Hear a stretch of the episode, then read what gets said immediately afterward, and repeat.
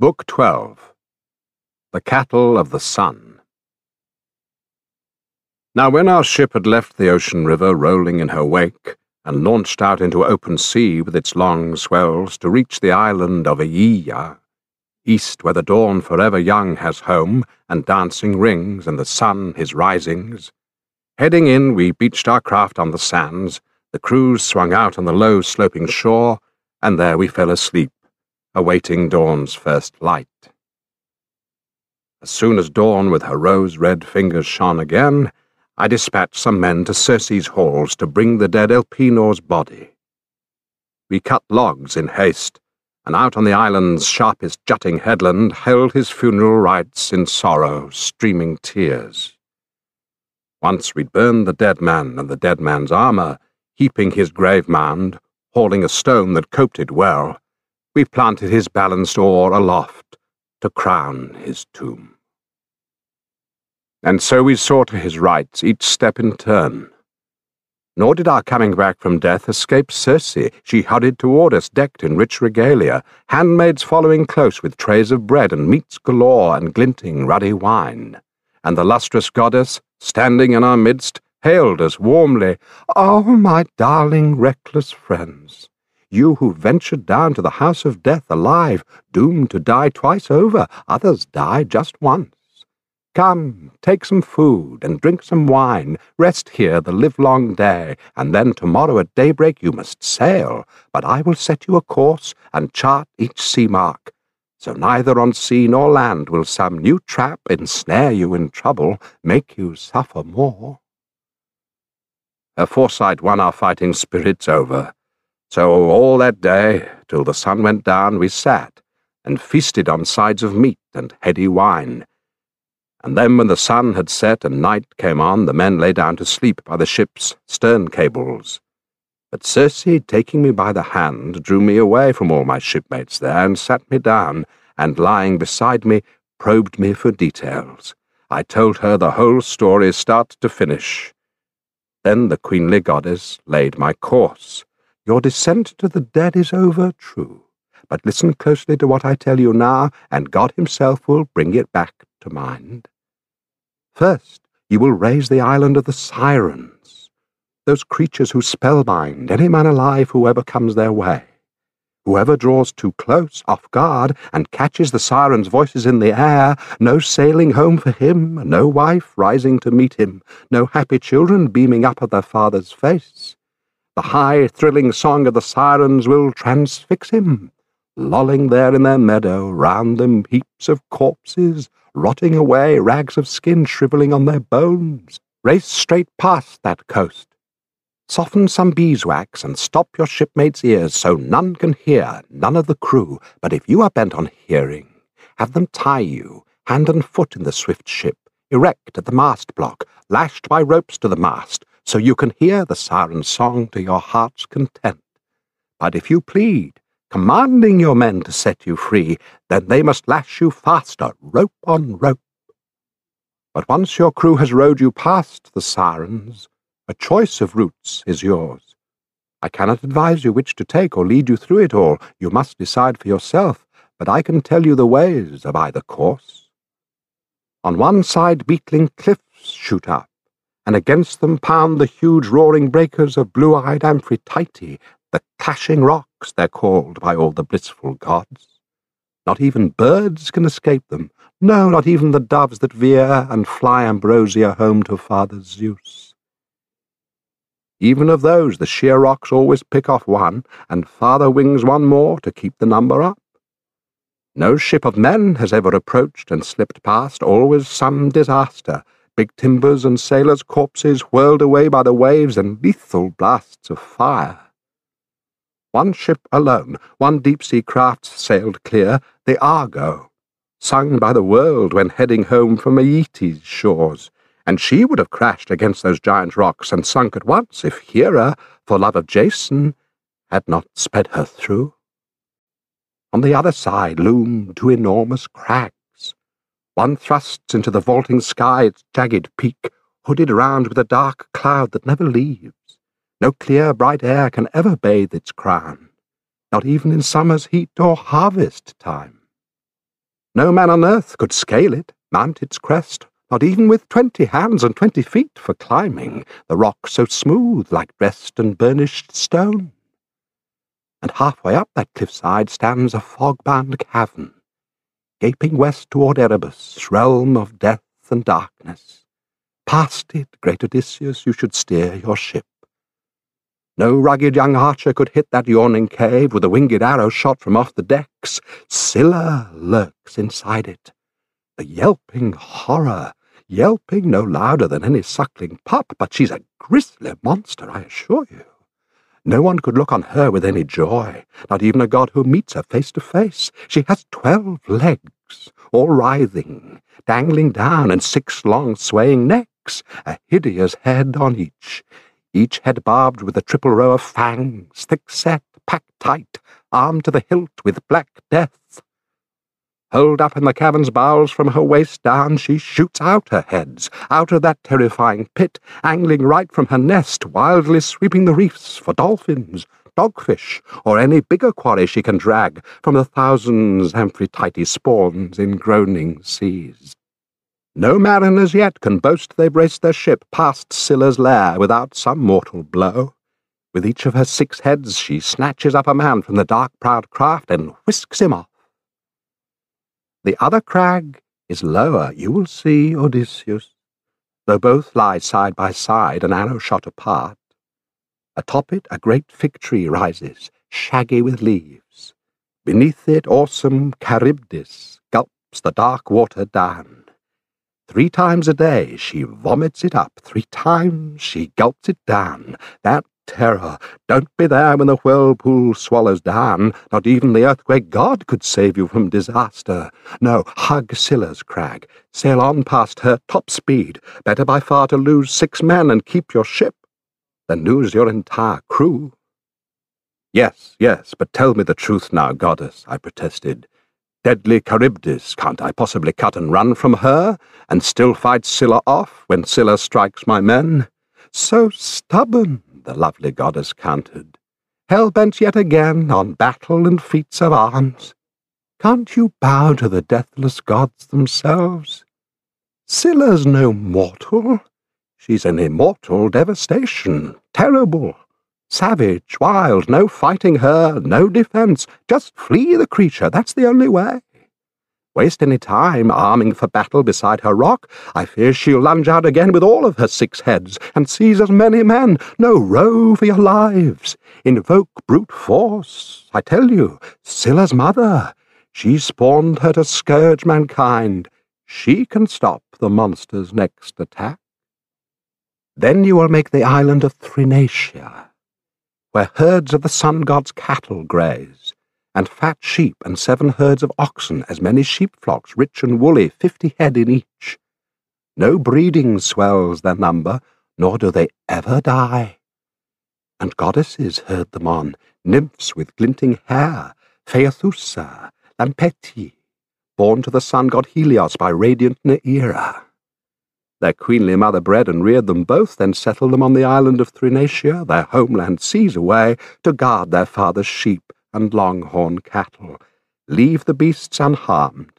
Your mind set on home, and you all may still reach Ithaca, bent with hardship true. But harm them in any way, and I can see it now, your ship destroyed, your men destroyed as well.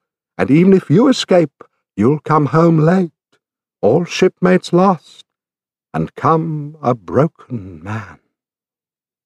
At those words, dawn rose on her golden throne, and lustrous Circe made her way back up the island. I went straight to my ship, commanding all hands to take the decks and cast off cables quickly. They swung aboard at once. They sat to the oars in ranks, and in rhythm churned the water white with stroke on stroke.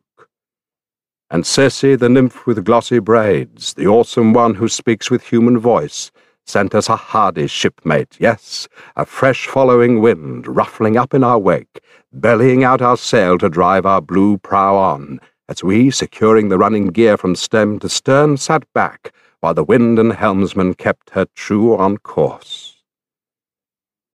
At last, and sore at heart, I told my shipmates, Friends, It's wrong for only one or two to know the revelations that lovely Circe made to me alone. I'll tell you all, so we can die with our eyes wide open now, or escape our fate and certain death together.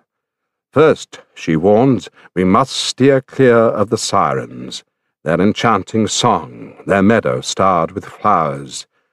I alone was to hear their voices, so she said, but you must bind me with tight chafing ropes so I cannot move a muscle, bound to the spot, erect at the mast block, lashed by ropes to the mast, and if I plead, commanding you to set me free, then lash me faster, rope on pressing rope. So I informed my shipmates point by point. All the while our trim ship was speeding toward the Sirens' Island, driven on by the brisk wind. But then the wind fell, in an instant, all glazed to a dead calm.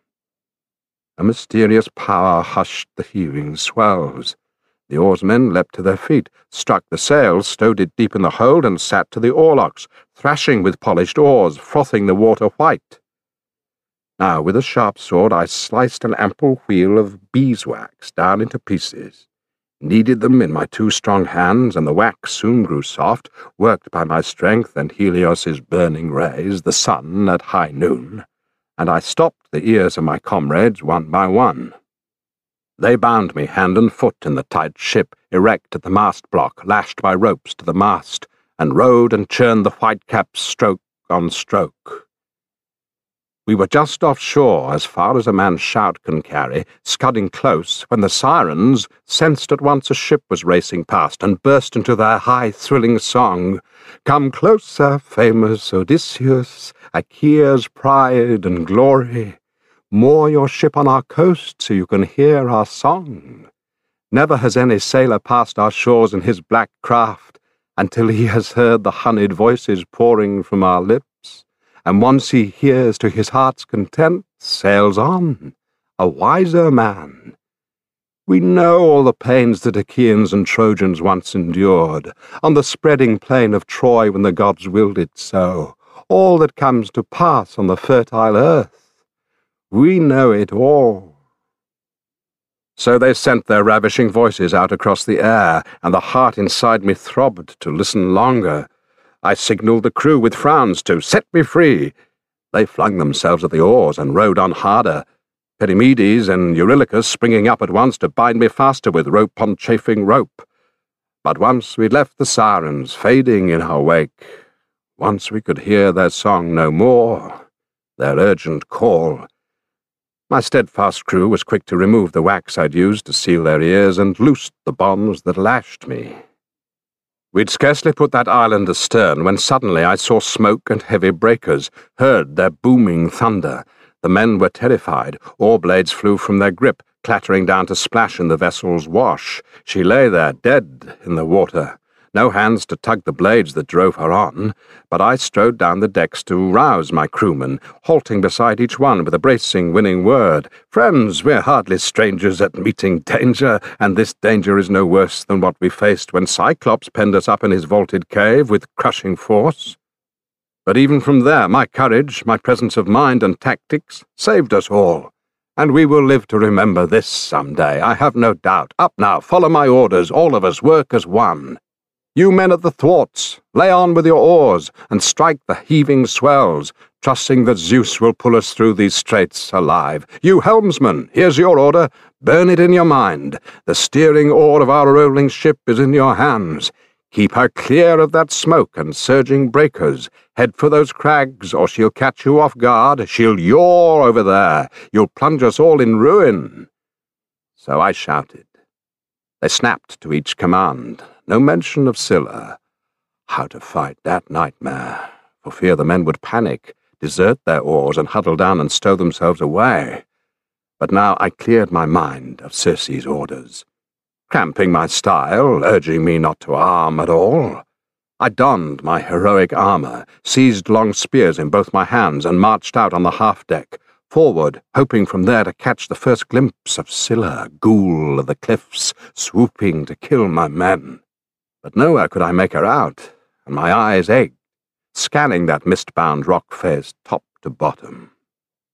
Now, wailing in fear, we rowed on up those straits, Scylla to starboard, dreaded Charybdis off to port, her horrible whirlpool gulping the sea surge down, down, but when she spewed it up, like a cauldron over a raging fire, all her churning depths would seethe and heave, exploding spray, showering down to splatter the peaks of both crags at once.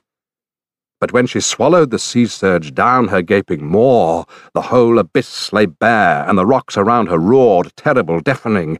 Bedrock showed down deep, boiling black with sand, and ashen terror gripped the men.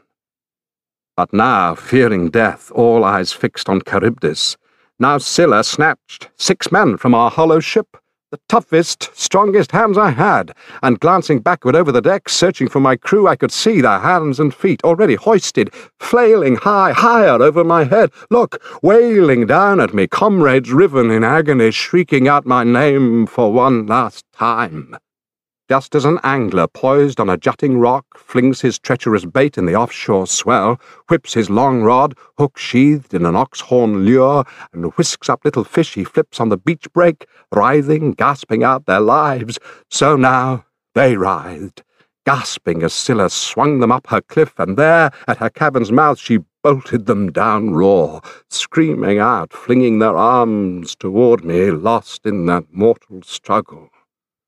Of all the pitiful things I've had to witness, suffering, searching out the pathways of the sea, this wrenched my heart the most.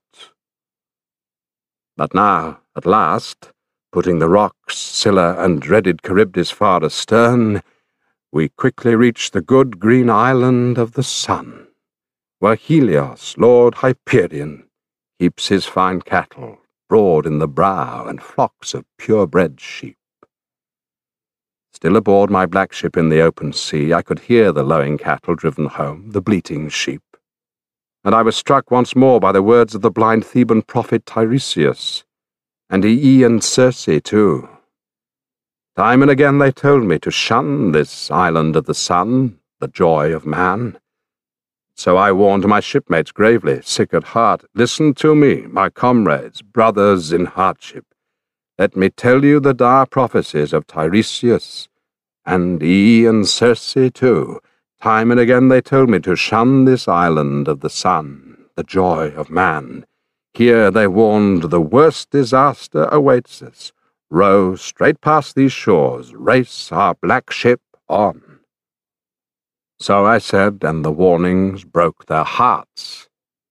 But Eurylochus waded in at once with mutiny on his mind. You're a hard man, Odysseus.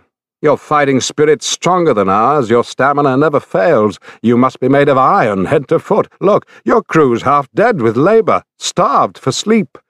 And you forbid us to set foot on land, this island here washed by the waves, where we might catch a decent meal again? Drained as we are, night falling fast, you'd have us desert this haven and blunder off into the mist-bound seas? Out of the night come winds that shatter vessels. How can a man escape his headlong death if suddenly, out of nowhere, a cyclone hits, bred by the south or stormy west wind? There the gales that tear a ship to splinters.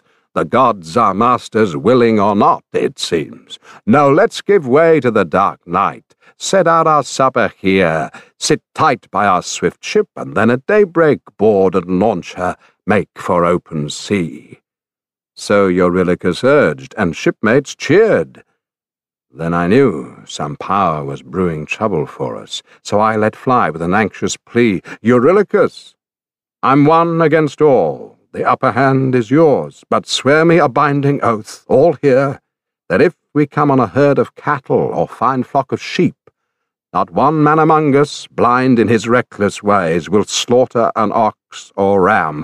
Just eat in peace, content with the food immortal Circe gave us. They quickly swore the oath that I required, and once they had vowed they'd never harm the herds, they moored our sturdy ship in the deep, narrow harbour close to a fresh spring, and all hands disembarked and adeptly set about the evening meal. Once they'd put aside desire for food and drink, they recalled our dear companions, wept for the men that Scylla plucked from the hollow ship and ate alive, and a welcome sleep came on them, in their tears. But then, at the night's third watch, the stars just wheeling down, Zeus, who marshals the storm clouds, loosed a ripping wind, a howling demonic gale, shrouding over in thunderheads the earth and sea at once, and night swept down from the sky. When young Dawn with her rose-red fingers shone once more, we hauled our craft ashore, securing her in a vaulted cave where nymphs have lovely dancing rings and hold their sessions. There I called a muster, warning my shipmates yet again, Friends, we've food and drink aplenty aboard the ship. Keep hands off all these herds, or we will pay the price. The cattle, the sleek flocks, belong to an awesome master, Helios, god of the sun, who sees all, hears all things. So I warned, and my headstrong men complied, but for one whole month the south wind blew non-stop no other wind came up, none but the south-southeast. As long as our food and ruddy wine held out, the crew, eager to save their lives, kept hands off the herds. But then, when supplies aboard had all run dry, when the men turned to hunting, forced to range for quarry with twisted hooks for fish, birds, anything they could lay their hands on, hunger racked their bellies, I struck inland, up the island, there to pray to the gods. If only one might show me some way home. Crossing into the heartland clear of the crew, I rinsed my hands in a sheltered spot, a windbreak. But as soon as I'd prayed to all the gods who rule Olympus, down on my eyes they poured a sweet, sound sleep. As Eurylochus opened up his fatal plan to friends, Listen to me, my comrades, brothers in hardship. All ways of dying are hateful to us poor mortals, true, but to die of hunger Starve to death, that's the worst of all. So up with you now, let's drive off the pick of Helios's sleek herds, slaughter them to the gods who rule the skies up there. If ever we make it home to Ithaca, native ground, erect at once a glorious temple to the sun god, line the walls with hoards of dazzling gifts. But if the sun, inflamed for his longhorn cattle, means to wreck our ship and the other gods pitch in, I'd rather die at sea with one deep gulp of death than die by inches on this desolate island here. So he urged, and shipmates cheered again. At once they drove off the sun god's finest cattle. Close at hand, not far from the blue-prowed ship, they grazed, those splendid beasts with their broad brows and curving horns. Surrounding them in a ring, they lifted prayers to the gods, plucking fresh green leaves from a tall oak for the rite, since white strewing barley was long gone in the ship. Once they prayed, slaughtered and skinned the cattle, they cut the thigh bones out, they wrapped them round in fat, a double fold, sliced clean and topped with strips of flesh. And since they had no wine to anoint the glowing victims, they made libations with water, broiling all the innards, and once they'd burned the bones and tasted the organs, hacked the rest into pieces, piercing them with spits. That moment, Soothing slumber fell from my eyes, and down I went to our ship at the water's edge. But on my way, nearing the long-beaked craft, the smoky savour of roasts came floating up around me. I groaned in anguish, crying out to the deathless gods, Father Zeus, the rest of you blissful gods who never die, you with your fatal sleep, you lulled me into disaster. Left on their own, look what a monstrous thing my crew concocted. Quick as a flash, with her flaring robes, Lampeties sped the news to the sun on high that we had killed his herds, and Helios burst out in rage to all the immortals. Father Zeus, the rest of you blissful gods who never die, punish them all, that crew of Laertes' son Odysseus. What an outrage! They killed my cattle, the great joy of my heart. Day in, day out, when I climbed the starry skies, and when I wheeled back down from the heights to touch the earth once more, unless they pay me back in blood for the butchery of my herds, down I go to the house of death and blaze among the dead. But Zeus, who marshals the thunderheads, insisted, Sun, you keep on shining among the deathless gods and mortal men across the good green earth. And as for the guilty ones, why, soon enough on the wine-dark sea I'll hit their racing ship with a white-hot bolt. I'll tear it into splinters. or so I heard from the lovely nymph Calypso, who heard it herself, she said, from Hermes, god of guides. As soon as I reached our ship at the water's edge, I took the men to task, upbraiding each in turn, but how to set things right. We couldn't find a way. The cattle were dead already and the gods soon showed us all some fateful signs. The hides began to crawl, the meat, both raw and roasted, bellowed out on the spits, and we heard a noise like the moan of lowing oxen. Yet six more days, my eager companions feasted on the cattle of the sun. The pick of the herds they'd driven off, but then, when Cronion Zeus brought on the seventh day, the wind in its ceaseless raging dropped at last, and stepping the mast at once, hoisting the white sail, we boarded ship and launched her, made for open sea. But once we'd left that island in our wake, no land at all in sight, nothing but sea and sky, then Zeus, the son of Cronus, mounted a thunderhead above our hollow ship, and the deep went black beneath it. Nor did the craft scud on much longer. All of a sudden, killer squalls attacked us, screaming out of the west a murderous blast shearing the two forestays off, so the mast toppled backward, its running tackle spilling into the bilge. The mast itself went crashing into the stern. It struck the helmsman's head and crushed his skull to pulp, and down from his deck the man flipped like a diver. His hardy life spirit left his bones behind. Then then in the same breath Zeus hit the craft with a lightning bolt and thunder. Round she spun, reeling under the impact, filling with reeking brimstone, shipmates pitching out of her, bobbing round like seahawks, swept along by the whitecaps past the trim black hull, and the god cut short their journey home forever.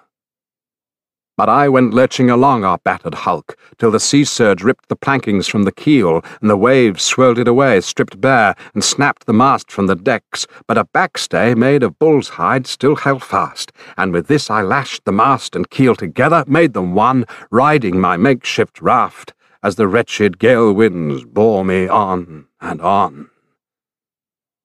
At last the west wind quit its wild rage, but the south came on at once to hound me even more, making me double back my route toward cruel Charybdis. All night long I was rushed back, and then at break of day I reached the crag of Scylla, and dire Charybdis's vortex, right when the dreadful whirlpool gulped the salt sea down but heaving myself aloft to clutch at the fig tree's height, like a bat I clung to its trunk for dear life. Not a chance for a good firm foothold there, no clambering up it either, the roots too far to reach, the boughs too high overhead, huge swaying branches that overshadowed Charybdis. But I held on, dead set, waiting for her to vomit my mast and keel back up again. Oh, how I ached for both, and back they came Late, but at last, at just the hour a judge at court, who settled the countless suits of brash young claimants, rises, the day's work done, and turns home for supper, that's when the timbers reared back up from Charybdis. I let go. I plunged with my hands and feet flailing, crashing into the waves beside those great beams and scrambling aboard them fast. I rowed hard with my hands right through the straits and the father of men and gods did not let Scylla see me. Else I'd have died on the spot, no escape from death. I drifted along nine days. On the tenth at night, the gods cast me up on Ogygia, Calypso's island, home of the dangerous nymph with glossy braids who speaks with human voice, and she took me in. She loved me. Why cover the same ground again? Just yesterday, here at Hall, I told you all the rest. You and your gracious wife. It goes against my grain to repeat a tale told once and told so clearly. Book 13 Ithaca at Last His tale was over now. The Phaeacians all fell silent, hushed his story holding them spellbound down the shadowed halls, until Alcinous found the poise to say, Odysseus, now that you have come to my bronze-floored house, my vaulted roofs, I know you won't be driven off your course, nothing can hold you back. However much you've suffered, you'll sail home. Here, friends, here's a command for one and all. You who frequent my palace day and night and drink the shining wine of kings and enjoy the harper's songs. The robes and hammered gold and haul of other gifts you lords of our island council brought our guest, all lie packed in his polished sea chest now. Come, each of us add a sumptuous tripod, add a cauldron, then recover our costs with levies on the people. It's hard to afford such bounty man by man. The king's instructions met with warm applause, and home they went to sleep, each in his own house. When young Dawn with her rose-red fingers shone once more, they hurried down to the ship with handsome bronze gifts, and striding along the decks, the ardent King Alcinous stowed them under the benches, shipshape, so nothing could foul the crewmen tugging at their oars. Then back the party went to Alcinous's house and shared a royal feast. The majestic king slaughtered an ox for them, to Cronus' mighty son, Zeus of the thundercloud, whose power rules the world. They burned the thighs and fell to the lordly banquet, revelling there, while in their midst the inspired bard struck up a song, Demodocus prized by all the people. True, but time and again Odysseus turned his face toward the radiant sun, anxious for it to set, yearning now to be gone and home once more. As a man aches for his evening meal when all day long his brace of wine-dark oxen have dragged the bolted ploughshare down a fallow field, how welcome the setting sun to him, the going home to supper, yes, though his knees buckle, struggling home at last. So welcome now to Odysseus the setting light of day. And he lost no time as he pressed Phaeacia's men who loved their oars, addressing his host Alcinous first and foremost. Alcinous, Majesty, shining among your island people, make your libations, launch me safely on my way, to one and all, farewell. All is now made good, my heart's desire, your convoy home, your precious, loving gifts, and may the gods of Olympus bless them for me. May I find an unswerving wife when I reach home and loved ones hail, unharmed, and you, my friends, remaining here in your kingdom now, may you delight in your loyal wives and children. May the gods rain down all kinds of fortune on your lives.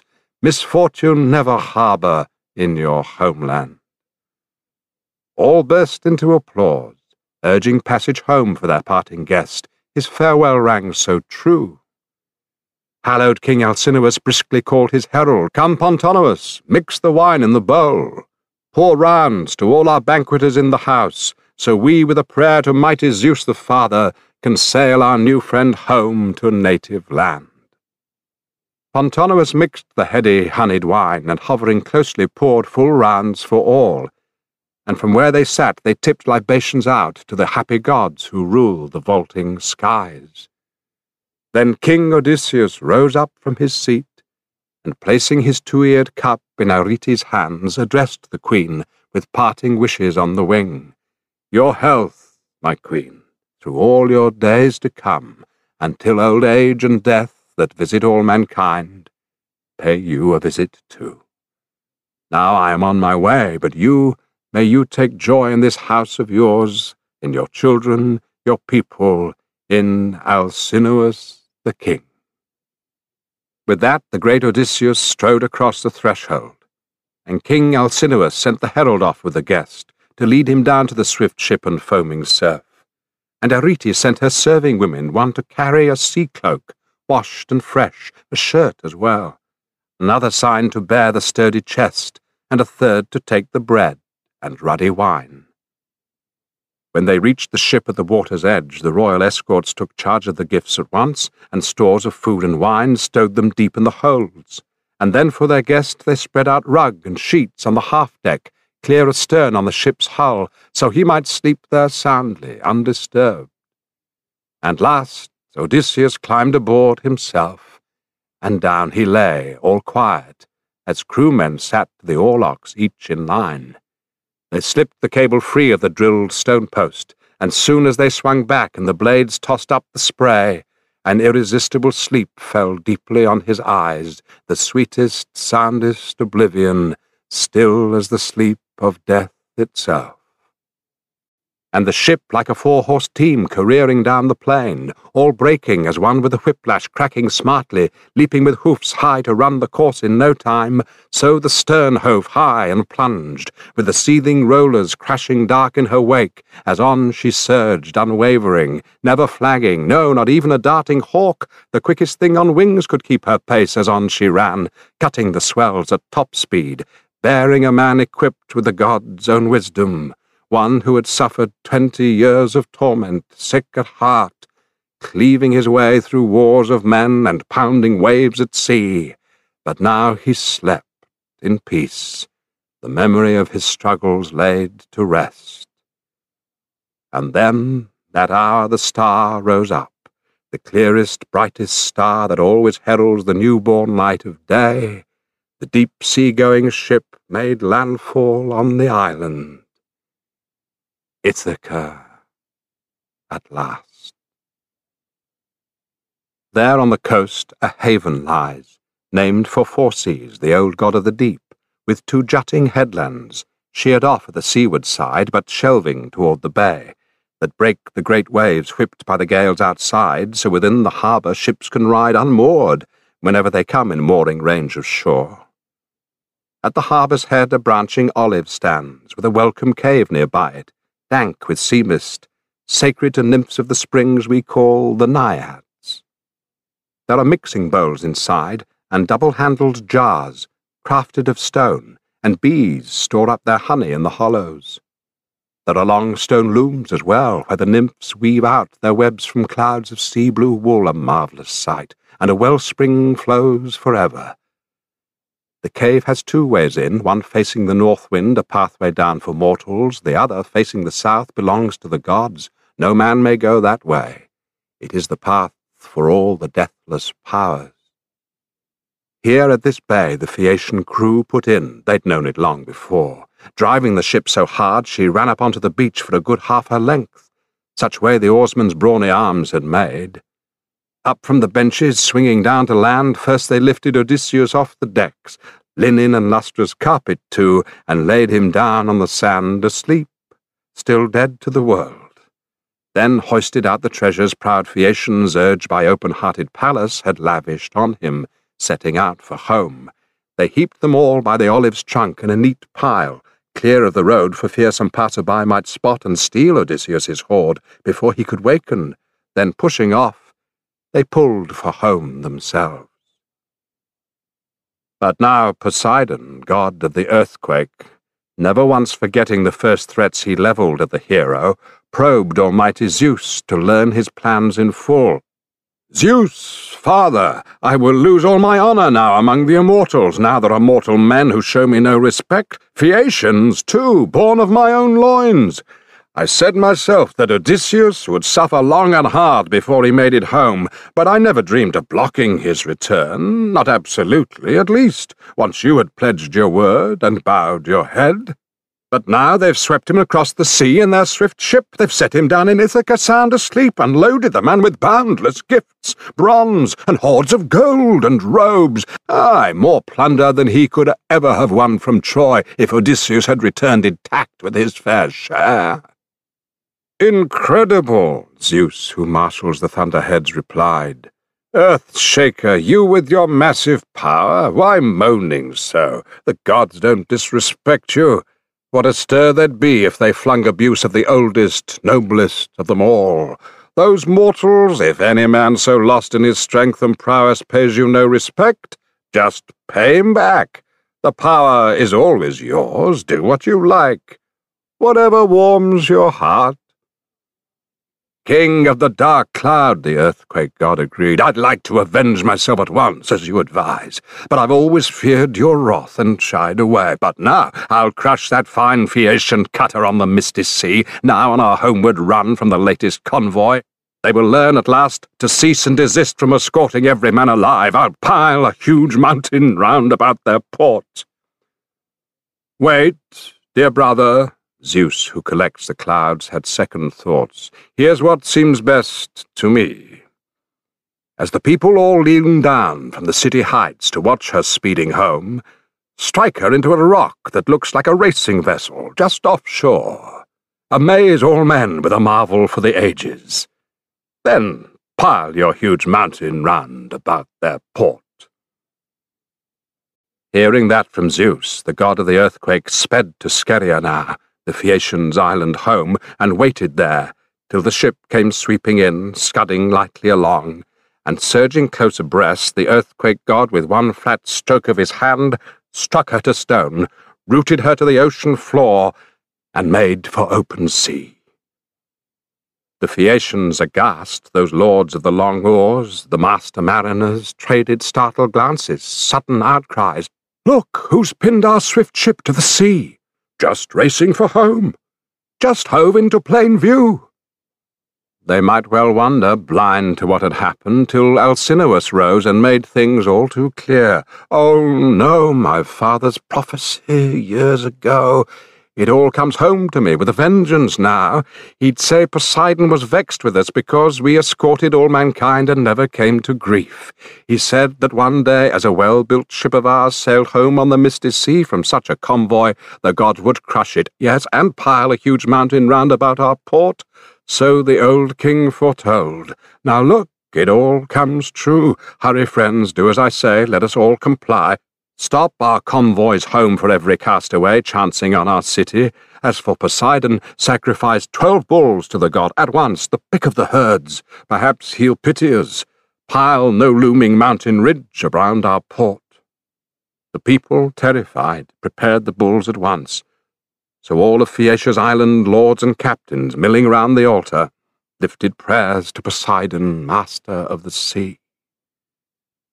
That very moment, Great Odysseus woke from sleep on native ground at last. He'd been away for years, but failed to know the land. For the goddess Pallas Athena, Zeus's daughter, showered mist over all, so under cover she might change his appearance head to foot, as she told him every peril he'd meet at home, keep him from being known by wife, townsmen, friends, till the suitors paid the price for all their outrage and so to the king himself all Ithaca looked strange. The winding beaten paths, the coves where ships can ride, the steep rock face of the cliffs and the tall leafy trees. He sprang to his feet and, scanning his own native country, groaned, slapped his thighs with his flat palms, and Odysseus cried in anguish, Man of misery, whose land have I lit on now? What are they here, violent, savage, lawless, or friendly to strangers, God-fearing men? Where can I take this heap of treasure now, and where in the world do I wander off myself? If only the trove had stayed among the Phaeacians there, and I had made my way to some other mighty king who would have hosted me well and sent me home. But now I don't know where to stow all this, and I can't leave it here inviting any bandit to rob me blind. So damn those lords and captains, those Phaeacians, not entirely honest or upright, were they? Sweeping me off to this, this no man's land, and they, they swore they'd sail me home to sunny Ithaca. Well, they never kept their word. Zeus of the suppliants, pay them back. He keeps an eye on the world of men and punishes all transgressors. Come, quickly, I'll inspect my treasure and count it up myself. Did they make off with anything in their ship? With that he counted up the gorgeous tripods, cauldrons, bars of gold, and the lovely woven robes. Not a stitch was missing from the lot. But still he wept for his native country, trailing down the shore where the wash of sea on shingle ebbs and flows, his homesick heart in turmoil. But now Athena appeared and came toward him, she looked like a young man, a shepherd boy, yet elegant too, with all the gifts that grace the sons of kings, with a well-cut cloak falling in folds across her shoulders, sandals under her shining feet, a hunting spear in hand. Odysseus, overjoyed at the sight, went up to meet her, joining her now with salutations on the wing. Greetings, friend! Since you are the first I've come on in this harbour, treat me kindly, no cruelty, please. Save these treasures, save me, too. I pray to you like a god. I fall before your knees and ask your mercy. And tell me this for a fact I need to know. Where on earth am I? What land? Who lives here? Is it one of the sunny islands or some jutting shore of the good green mainland slanting down to sea? Athena answered, her eyes brightening now. You must be a fool, stranger, or come from nowhere if you really have to ask what land this is. Trust me, it's not so nameless after all.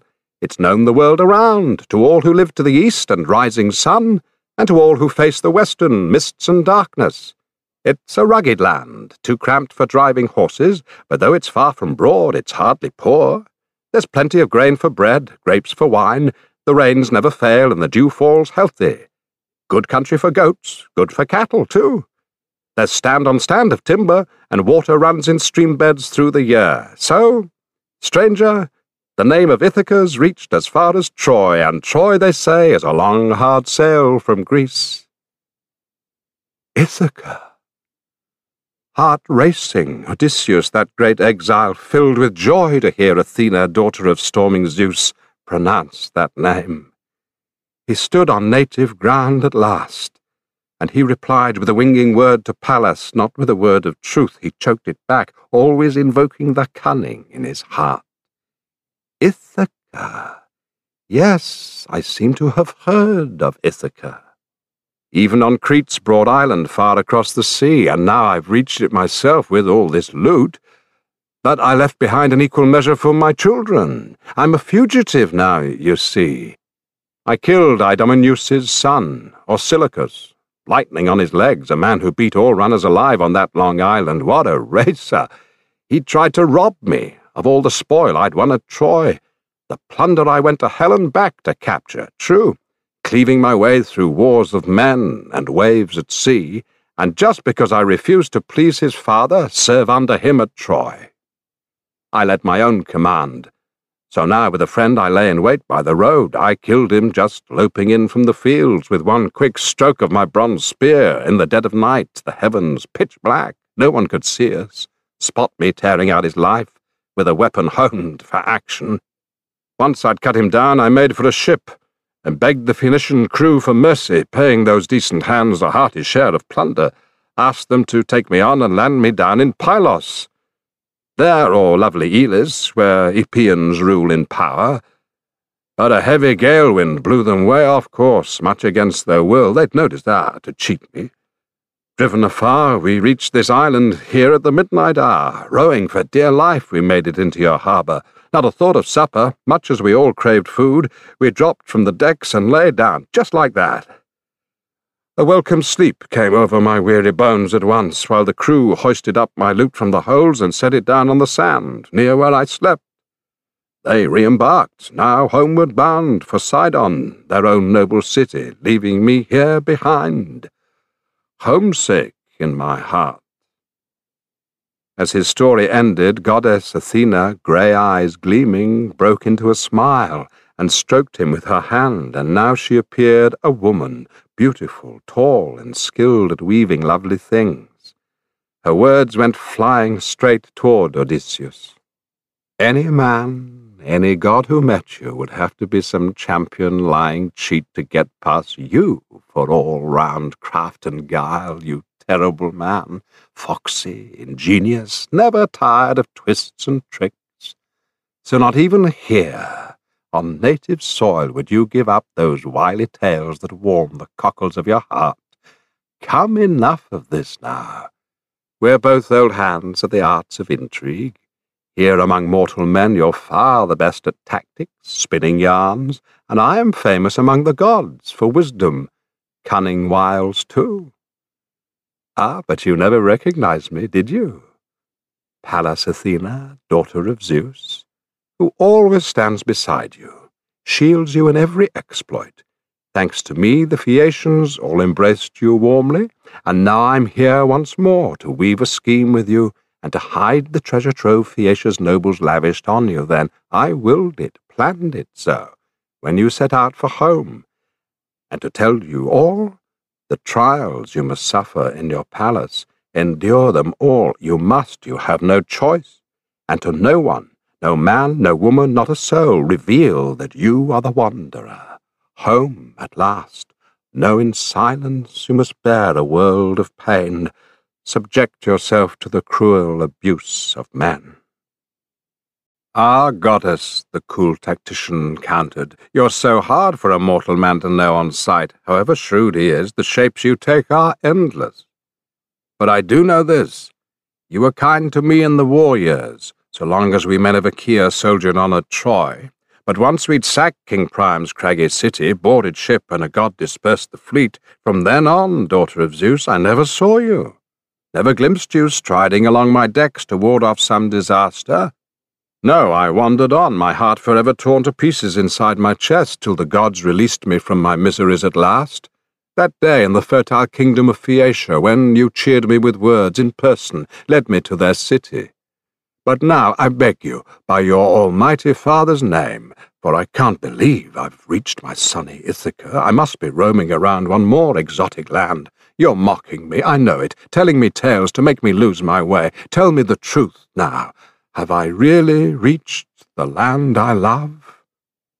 Always the same, your wary turn of mind, Athena exclaimed, her glances flashing warmly.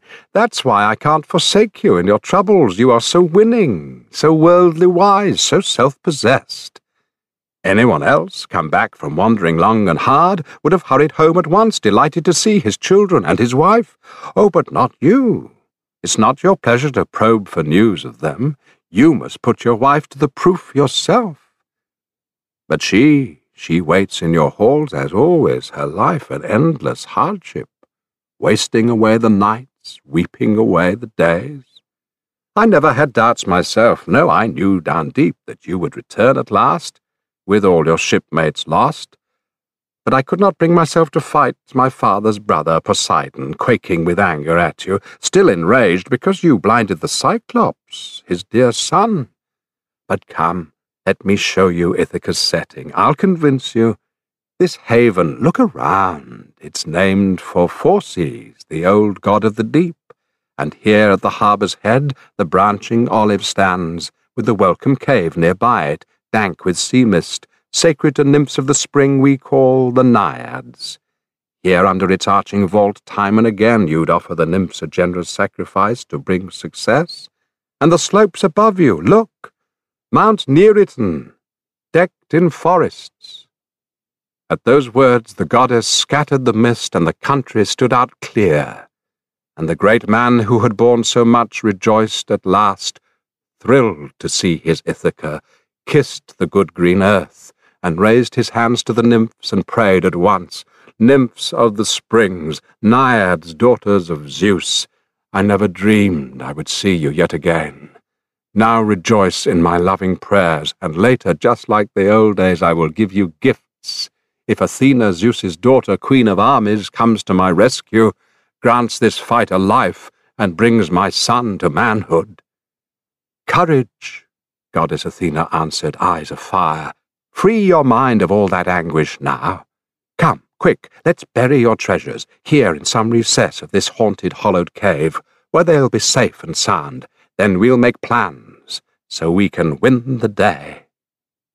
With that, the goddess swept into the cavern's shadowed vault, searching for hiding places far inside its depths, while Odysseus hauled his treasures closer up, the gold, durable bronze, and fine-spun robes, the Phaeacians' parting gifts. Once he'd stowed them well away, the goddess Pallas Athena, daughter of storming Zeus, sealed the mouth of the cavern with a stone. Then down they sat by the sacred olive's trunk to plot the death of the high and mighty suitors. The bright-eyed goddess Athena led the way. Royal son of Laertes, Odysseus, old campaigner, think how to lay your hands on all those brazen suitors, lording it over your house now three whole years, courting your noble wife, offering gifts to win her. But she, forever broken-hearted for your return, builds up each man's hopes, dangling promises, dropping hints to each, but all the while with something else in mind. God help me, the man of intrigue broke out. Clearly I might have died the same ignoble death as Agamemnon, bled white in my own house too, if you had never revealed this to me now, goddess, blow by blow. Come, weave us a scheme, so I can pay them back. You stand beside me, fire me with daring, fierce as the day we ripped Troy's glittering crown of towers down. Stand by me, furious now as then, my bright-eyed one, and I would fight three hundred men, great goddess, with you to brace me, comrade in arms in battle. Grey eyes ablaze, the goddess urged him on. Surely I'll stand beside you, not forget you, not when the day arrives for us to do our work. Those men who court your wife and waste your goods, I have a feeling some will splatter your ample floors with all their blood and brains. Up now, quickly. First, I will transform you. No one must know you. I will shrivel the supple skin on your lithe limbs strip the russet curls from your head and deck you out in rags you'd hate to see some other mortal wear. I'll dim the fire in your eyes, so shining once, until you seem appalling to all those suitors, even your wife and son you left behind at home. But you, you make your way to the swineherd first, in charge of your pigs, and true to you as always, loyal friend to your son, to Penelope so self-possessed.